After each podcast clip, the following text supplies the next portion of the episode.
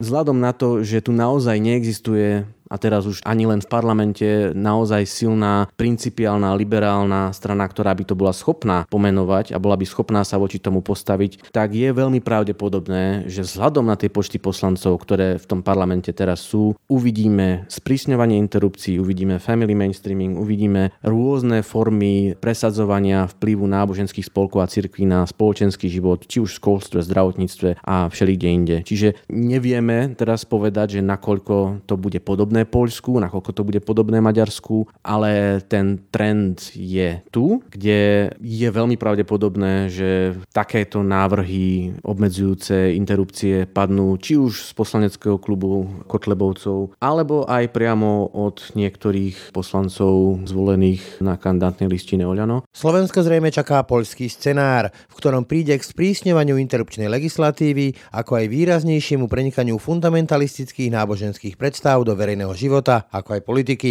prognózuje perspektívy života pod novou, rodiacou sa vládnou koalíciou politológ Pavol Hardoš. Sprísňovanie interrupčných zákonov otvorene pripustil už aj samotný dezignovaný premiér Igor Matovič. Koaliční poslanci majú absolútnu slobodu predkladať návrhy z tejto hodnotovej oblasti, či z jedného alebo z druhého brehu. Čiže keď pani Záborská môže predložiť takýto zákon a keď na to získa dostatok poslancov vrátane Kotlebovcov a Smerákov, bude to v poriadku? Rozhodla parlamentná väčšina. Obeťou budú povedzme práva žien matiek. To je v poriadku? Obeťou koho, kde budú? Však parlamentná demokracia, pozor. Príjme sa zákon taký, na čo bude väčšina povedzme aj taký, že sa zakážu interrupcie okrem tých naozaj striktných prípadov? Príjme sa zákon taký, na čo bude vôľa väčšiny. Sme parlamentná demokracia. Narušenie krehkého hodnotového konsenzu medzi liberálmi a konzervatívcami ale môže byť veľmi nebezpečné a obeťou otvárania tejto pandorinej skrinky môžu byť, a to doslova, práve ľudia z LBGT komunity, varuje aktivistka za práva žien Olga Pietruchová. Sú to témy, ktoré sú veľmi emocionálne, ktoré je veľmi ľahko zneužívať v politickom boji a robia to populisti v rámci celej Európy. Keď nie sú po ruke migranti, tak sa vytiahnu homosexuáli. A sa teda obávam naozaj, že LGBT ľudia sú novodobí Židia a tak ako tá plazivá nenávisť voči Židom vyvolala nakoniec fašizmus, tak e, mám obavy, že sme na pokraji vlastne pogromu alebo pohonu na týchto ľudí. Rodiaca sa vládna koalícia verbálne deklaruje snahu o status quo v hodnotových otázkach. Toto status quo ale zrejme nebude celkom tak status quo. Zatiaľ čo práva rovnako pohlavných párov zrejme dostanú striktnú stopku, na sprísňovanie potratových zákonov to pravdepodobne už platiť nemusí. Pokračuje Peter Pčolinský zo Zme rodina. Kultúrno-etické otázky. Status quo nebudú sa otvárať, to je pre nás červená čiara. Status quo znamená, že to zostane tak, ako to je, alebo je v hre aj možnosť, povedzme, že sprísňovania či už interrupcie, či už nejaké ďalšie veci. Zatiaľ to necháme tak, že status quo možno z tých rokovaní o zostavení budúcej vlády vylezú, ja neviem, napríklad nejaké sprísňovania, ale ja osobne si myslím, že všetci budú za to, aby bol zachovaný status quo. Neotvárajme veci, ktoré rozdeľujú. Nedražiť kobru bosou nohou, hej? Asi tak. Nie je to poctivé ani férové. Naopak, spupné a arogantné. Reaguje politológ Pavol Hardoš. Je to v podstate arogancia, hodnotová arogancia, ktorá si myslí, že len moje hodnoty alebo len tie moje hodnoty sú jediné, ktoré sú naozaj dôležité, že tu ide ide o život, vám ide o papiere. Je to v podstate taký morálny hipsterizmus, kde naozaj hovorí o niektorých ľuďoch, že ich hodnoty nie sú až takými dôležitými, nesiahajú na úroveň mojich hodnôt a je to veľmi, veľmi neférové. Dobré ráno, je pondelok 9. marca. Počúvate Ráno na hlas. Pekný deň vám želá Brane Dobšinský. Ráno na hlas. Ranný podcast z pravodajského portálu Aktuality.sk. Slovenský parlament po voľbách výrazne skonzervatívnel. Výsledkom môže byť opätovné otvorenie tzv. kultúrnych vojen a narušenie krehkého konsenzu medzi liberálmi a konzervatívcami. Prvou bojovou líniou, a to už o krátky čas, sa tak môžu stať reprodukčné práva žien. Sprísňovanie interrupčnej legislatívy, teda ďalšie obmedzenia možností žien pri ich rozhodovaní, otvorene pre aktuality pripustil priamo dezignovaný premiér Igor Matovič. Je to veľmi háklivá otázka a nechcem, aby ľudia na Slovensku teraz mali pocit, že zrazu tu začnú nejaké kultúrne vojny a podobne. Ale úprimne si myslím, že by sme mali umožniť koaličným poslancom, či už sú orientovaní konzervatívne alebo liberálne, aby predkladali návrhy v súlade so svojím hodnotovým presvedčením a aby testovali tú parlamentnú väčšinu, teda či dokážu to presvedčiť presadiť alebo nie ten návrh. Čiže zelené karty v kultúrno-etických otázkach, či už je to sprísnenie interrupcií alebo naopak registrované partnerstva? Zelená karta pre koaličných poslancov, že predkladajte, získavajte väčšinu, skúste si ju získať na svoju stranu, ale bol by som za to, aby sme sa dohodli, že za opozičné návrhy v hodnotových otázkach sa nehlasuje, ale koaliční poslanci majú absolútnu slobodu predkladať návrhy k tejto hodnotovej oblasti, či z jedného alebo z druhého brehu. Čiže napríklad pani Záborská môže predložiť takýto zákon a keď na to získa dostatok poslancov, vrátane Kotlebovcov a Smerákov, bude to v poriadku. A rozhodla parlamentná väčšina. Lebo je o mnoho lepšie, keď umožníte vlastne tým ľuďom sa hodnotovo realizovať a že nestratia tvár. Obeťou budú, povedzme, práva žien matiek. To je v poriadku? Obeťou koho, kde budú? Však parlamentná demokracia, pozor. Príjme sa zákon taký, na čo bude väčšina. Povedzme aj taký, že sa zakážu interrupcie okrem tých naozaj striktných prípadov. Pre vás je to OK. Príjme sa zákon taký, na čo bude vôľa väčšiny. Sme parlamentná demokracia. Si myslíte, že je správne popierať ústavu, kde je napísané, že každý poslanec má hlasovať len podľa svojho svedomia a presvedčenia? Čiže to, čo rozhodne parlament, asi platí. Počúvate podcast Ráno na hlas. Pri mikrofóne v tejto chvíli vítam Pavla Hardoša, politologa. Dobrý deň. Dobrý deň. Pán Hardoš, aktuálne v parlamente máme zastúpenie viac menej konzervatívnych strán a poslancov. Naopak liberáli sa do parlamentu prakticky nedostali a už sa začínajú skloňovať tzv. kultúrno-etické otázky, to znamená registrované partnerstva, adopcie detí rovnako pohľavnými pármi, interrupčná legislatíva s tým, že pre Igora Matoviča sú to veci ako červená čiara, rovnako tak pre Sme rodina. Na druhej strane je tu hrozba toho, že opozícia, či už Smer alebo Kotlebovci budú testovať súdržnosť koalície práve na týchto hodnotových otázkach. Hrozí tu podľa vás niečo ako polský scenár, teda sprísňovanie toho status quo, ktorý tu máme, napríklad interrupčná legislatíva, alebo veríte tým slovom o status quo? Podľa mňa tu hrozí nie nevyhnutne polský scenár, ale taký ten slovenský podobný scenár, kde v nejakej podobe dôjde k obmedzeniu reprodukčných práv žien.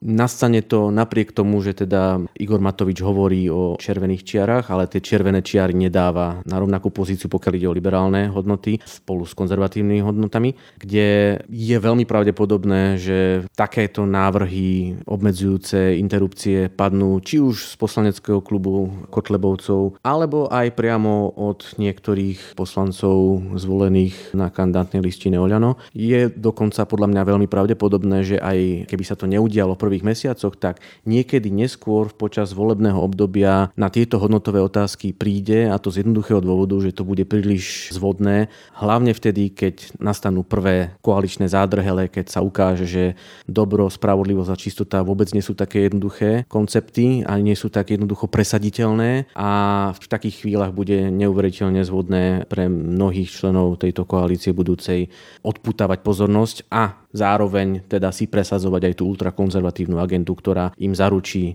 neutíchajúcu podporu mnohých voličov. Keď je reč o tej červenej čiare, tak ako napríklad Peter Pčolenský zo Sme rodina, tak aj Igor Matovič hovoria, že červená čiara pre nich znamená neotvárať, povedzme, že tie v úvodzovkách veľkých nadpráva rovnako pohľadných párov, to znamená registrované partnerstva a tak ďalej, ale neznamená to pre nich e, status quo napríklad pri sprísňovaní interrupčnej legislatívy, Igor Matovič hovorí o tom, že to sú hodnoty života a tam sa nedá robiť nejaký tlak na poslanca. Je to podľa vás fér, lebo napríklad aj Richard Sulík o tom hovorí, že chce férovosť na jednu aj na druhú stranu. Je to presne ten príklad toho, kde niekto s konzervatívnymi alebo teda deklarovanými konzervatívnymi hodnotami si nie je schopný predstaviť, že aj niekto iný ako on môže nejakým spôsobom isté hodnotové otázky považovať za kľúčové a nesmierne dôležité. Je to v podstate arogancia, hodnotová arogancia, ktorá si myslí, že len moje hodnoty alebo len tie moje hodnoty sú jediné, ktoré sú naozaj dôležité, že tu ide o život, vám ide o papiere.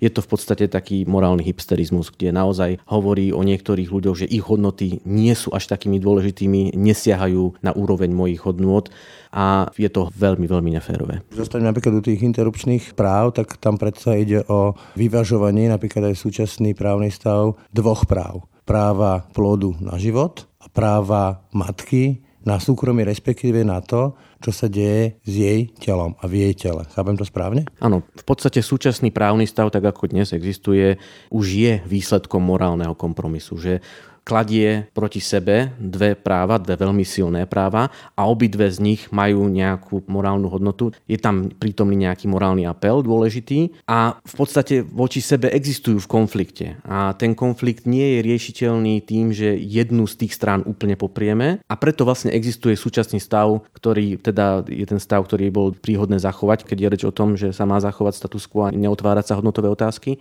tak vlastne ten, ktorý existuje v súčasnosti, je výsledkom presne morálneho kompromisu, ktorý nejakým spôsobom priznáva práva aj jedným, aj druhým. Ako sa to dá ale riešiť politicky, aby to bolo konformné s ústavným systémom? Nemáme imperatívny mandát, či poslancovi sa nedá prikázať ani zakázať hlasovať akýmkoľvek spôsobom.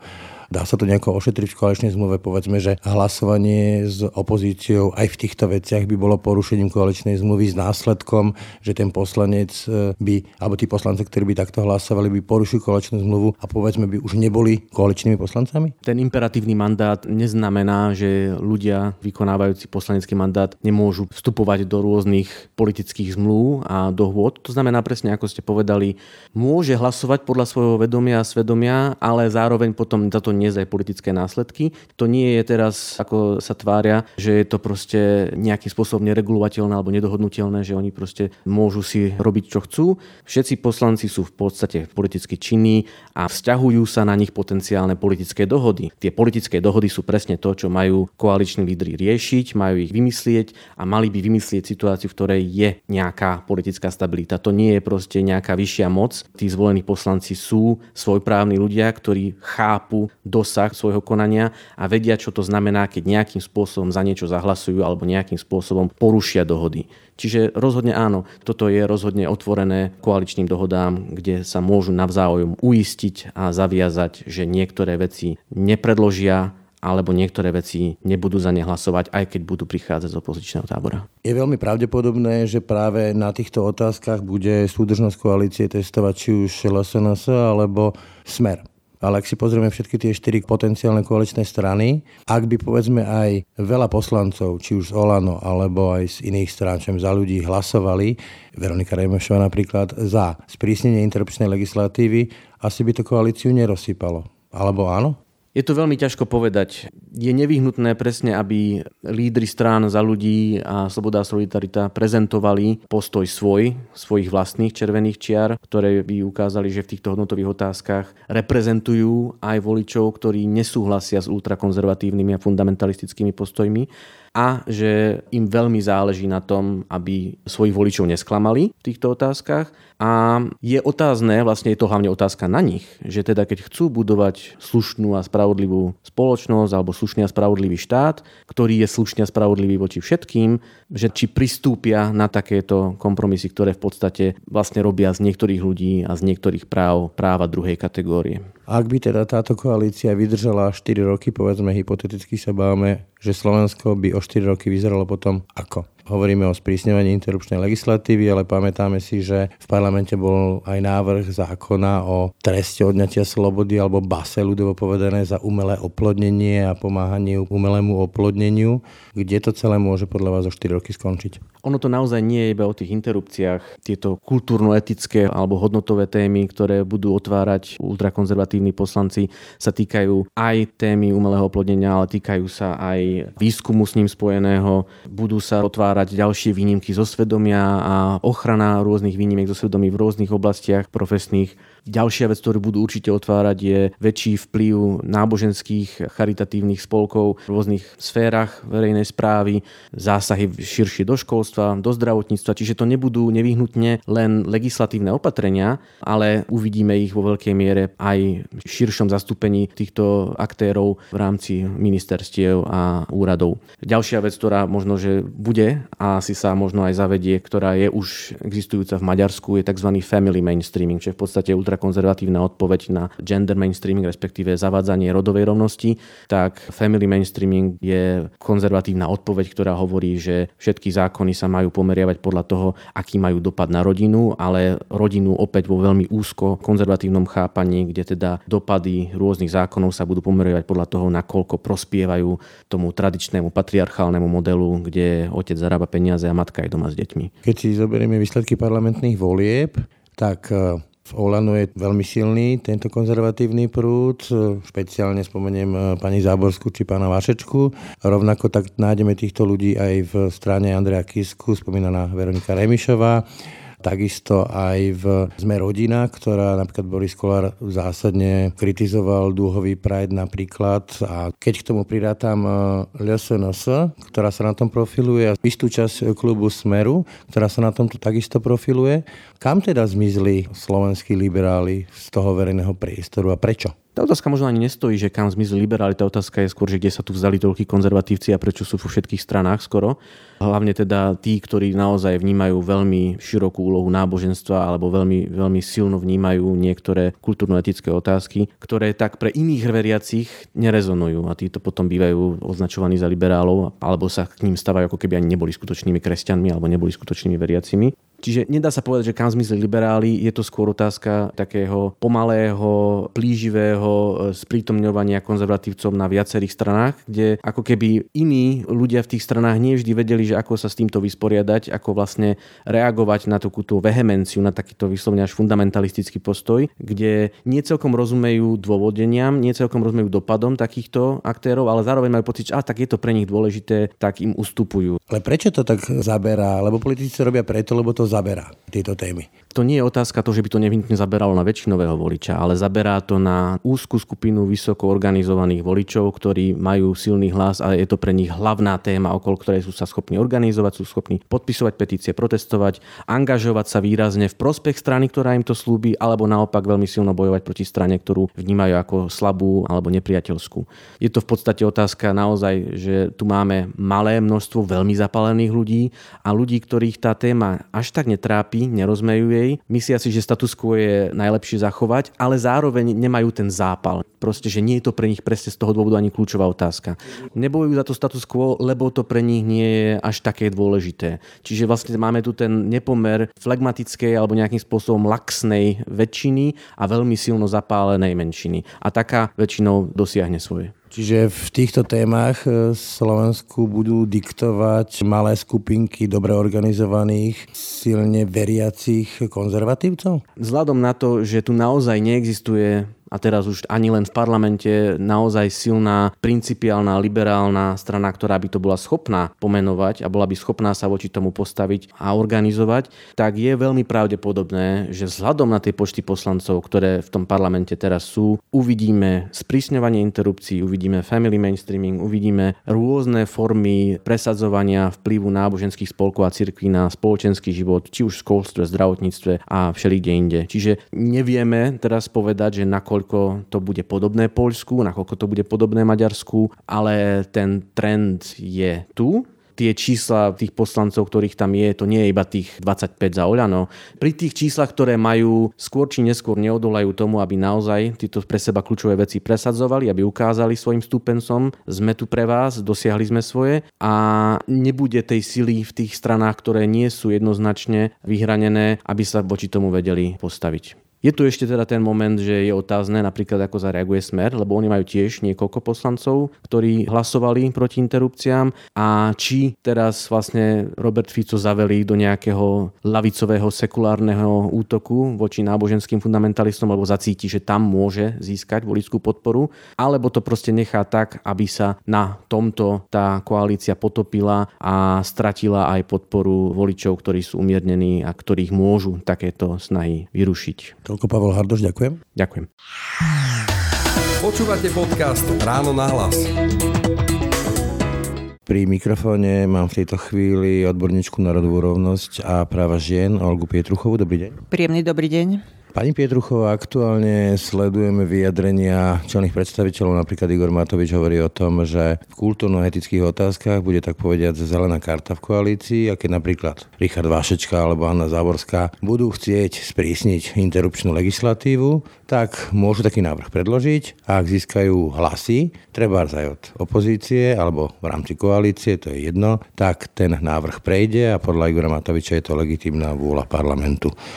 Čo z toho čítate, čo sa týka týchto kultúrno-etických tém? Áno, je to výsledok demokratických volieb, to zloženie parlamentu. Na druhej strane tu existujú nejaké ľudskoprávne rámce, napríklad keď ide o interrupčný zákon, tak tu máme platný nález Ústavného súdu z roku 2007, ktorý teda jednoznačne hovorí o tom, že pokiaľ by neexistovala žiadna možnosť pre ženy rozhodovať o tehotenstve, tak je to vyžadovanie povinnosti, ktorá nemá oporu v ústave ústave a že vlastne musí existovať nejaká možnosť. Parlament samozrejme má nejaké možnosti, ja neviem, posúvať tie hranice, ale zákaz interrupcií podľa nálezu ústavného súdu u nás by nebol legitímny. Čiže ja pevne dúfam, že tým, že poslanci vlastne a poslankyne pri vstupu do parlamentu prisahajú na ústavu, alebo teda, že budú plniť ústavu, dodržavať ústavu, tak sa to bude týkať aj v týchto otázkach ľudskoprávnych, hoci teda môžu mať na to iný osobný názor.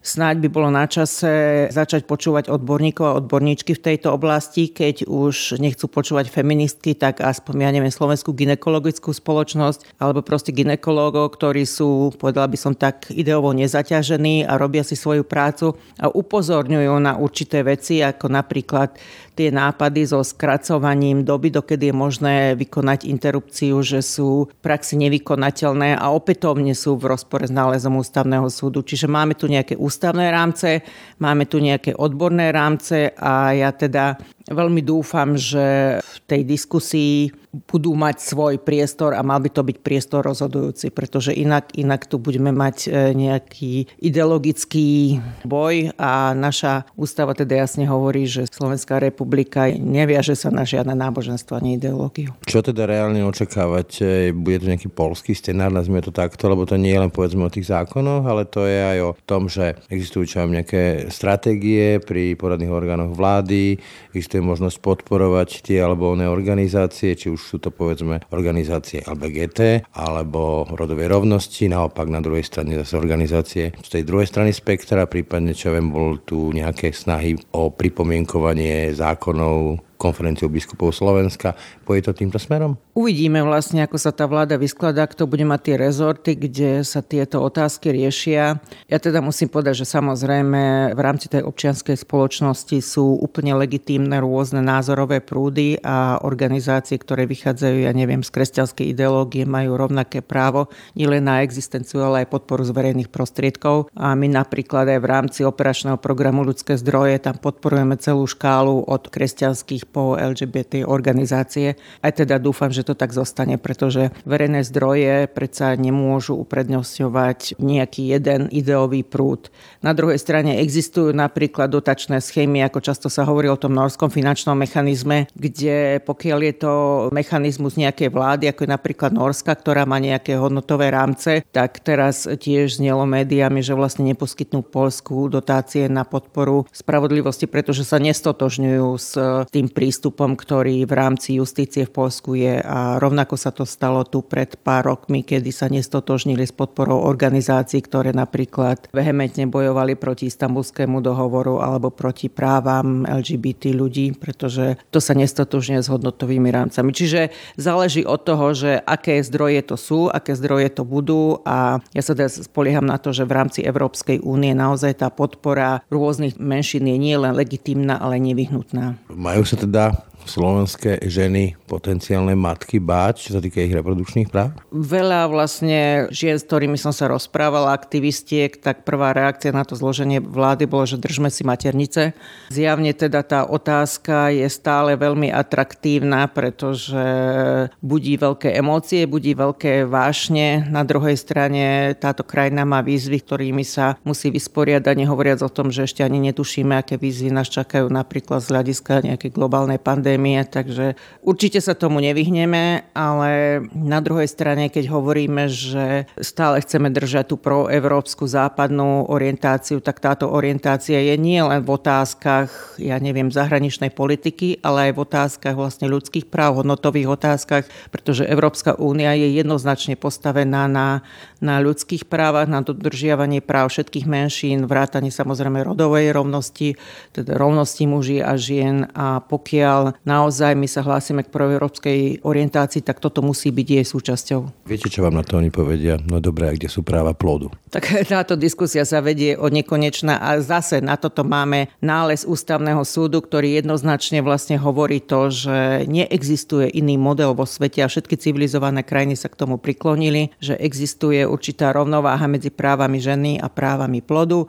kým v prvom trimestri prevládajú vlastne práva ženy na telesnú integritu, na súkromie, na rodinný život, tak od druhého trimestra prevládajú práva plodu. A toto je jediný model, ktorý vo svete zatiaľ poznáme tak, aby tieto dve práva boli v rovnováhe. Keď spomínam polskú cestu, tak um, teraz môžeme čítať o nejakých no LBGT zónach. V jednej z krajín bývalej Jugoslávy tam zase pálili LBGT dvojcu alebo rovnako pohľavnú dvojcu verejne na námestí.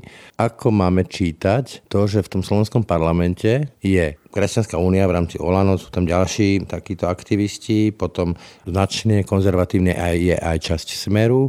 Na tejto téme sa profiluje aj Kotlebová SNS. Sme rodina, tak tam tiež je takýto prúd. Ako to čítate vy, že tak skonzervatívneva slovenský parlament? Nie, že si to neviem vysvetliť, ale jednoducho to ani neodráža vlastne ten názor verejnej mienky, pretože nedávno bol vlastne výskum o tých hodnotových otázkach a viac ako jedna tretina Slovenska sa prikláňa skôr k tým liberálnym témam. Čiže keby toto bolo to hodnotové odrážanie, tak by to malo byť aj v parlamente. Druhá vec, to, čo som spomínala, sú to témy, ktoré sú veľmi emocionálne, ktoré je veľmi ľahko zneužívať v politickom boji a robia to populisti v rámci celej Európy. To nie je špecifikum Slovenska.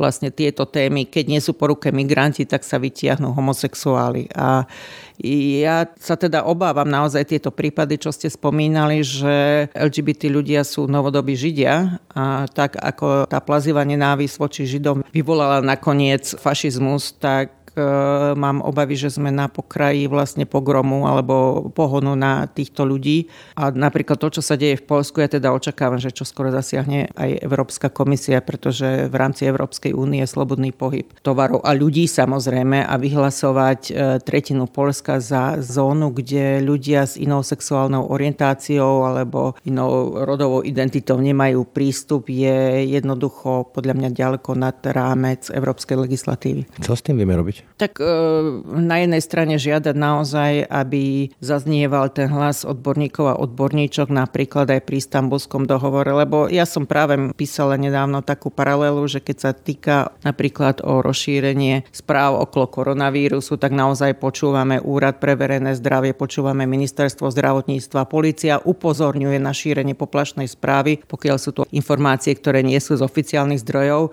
ale keď príde na istambulský dohovor alebo keď príde na práva žien a reprodukčné práva, tak zrazu odborné názory, legislatíva, nález ústavného súdu ide bokom a tá diskusia sa vedie čiste v emocionálnych témach a prevládajú v nej ľudia, ktorí nemajú jednoducho odborné znalosti, zázemie, Komolia tie pojmy interpretujú do rodovej rovnosti niečo, čo tam nikdy nebolo, ani to tak nebolo myslené. To je pre mňa také najdesivejšie, čiže podľa mňa aj úloha médií je poukazovať a vysvetľovať tie pojmy tak, aby boli správne a dávať to celé do kontextu nejaké, že istambulský dohovor nie je o zavádzaní nejakých moslimských kultúrnych vzorcov na Slovensku, ale že je to dohovor proti násiliu na ženách a domácemu násiliu a naozaj celá civilizovaná Európa, teraz aj Európska komisia vyzýva k tomu, aby keď už ho nechceme ratifikovať, tak aspoň prevziať tie opatrenia, ktoré sú v ňom. Ďalší rozmer je, že proste tá rodová terminológia je na úrovni medzinárodných inštitúcií etablovaná minimálne dve desaťročia a nachádza sa vo všetkých vlastne nových dokumentoch. Napríklad teraz máme dohovor Medzinárodnej organizácie práce o násilí na pracovisko, o sexuálnom obťažovaní, kde tá terminológia zase je. Čiže ako my teraz naozaj spojeme k tomu, že nebudeme ratifikovať žiadny dohovor, kde sa objavuje rodová terminológia, a sa predsa úplne vylúčime z eh, toho spoločenstva civilizovaných krajín Európy a sveta. Teda za to ja apelujem na to, že naozaj počúvať odborné názory a emócie a svetonázor a ideológie majú priestor vo verejnom diskurze, ale tá odbornosť by stále mala prevážiť. Olga Pietruchová, ďakujem. Ďakujem tiež. Ráno nahlas. Ranný podcast z pravodajského portálu Aktuality.sk. To bolo dnešné Ráno na hlas. Počúvajte nás každé ráno na webe aktuality.sk lomka podcasty, ako i v ďalších podcastových aplikáciách. Pekný deň a pokoj v duši praje. Braň Robšinský. Všetky podcasty z pravodajského portálu Aktuality.sk nájdete na Spotify a v ďalších podcastových aplikáciách.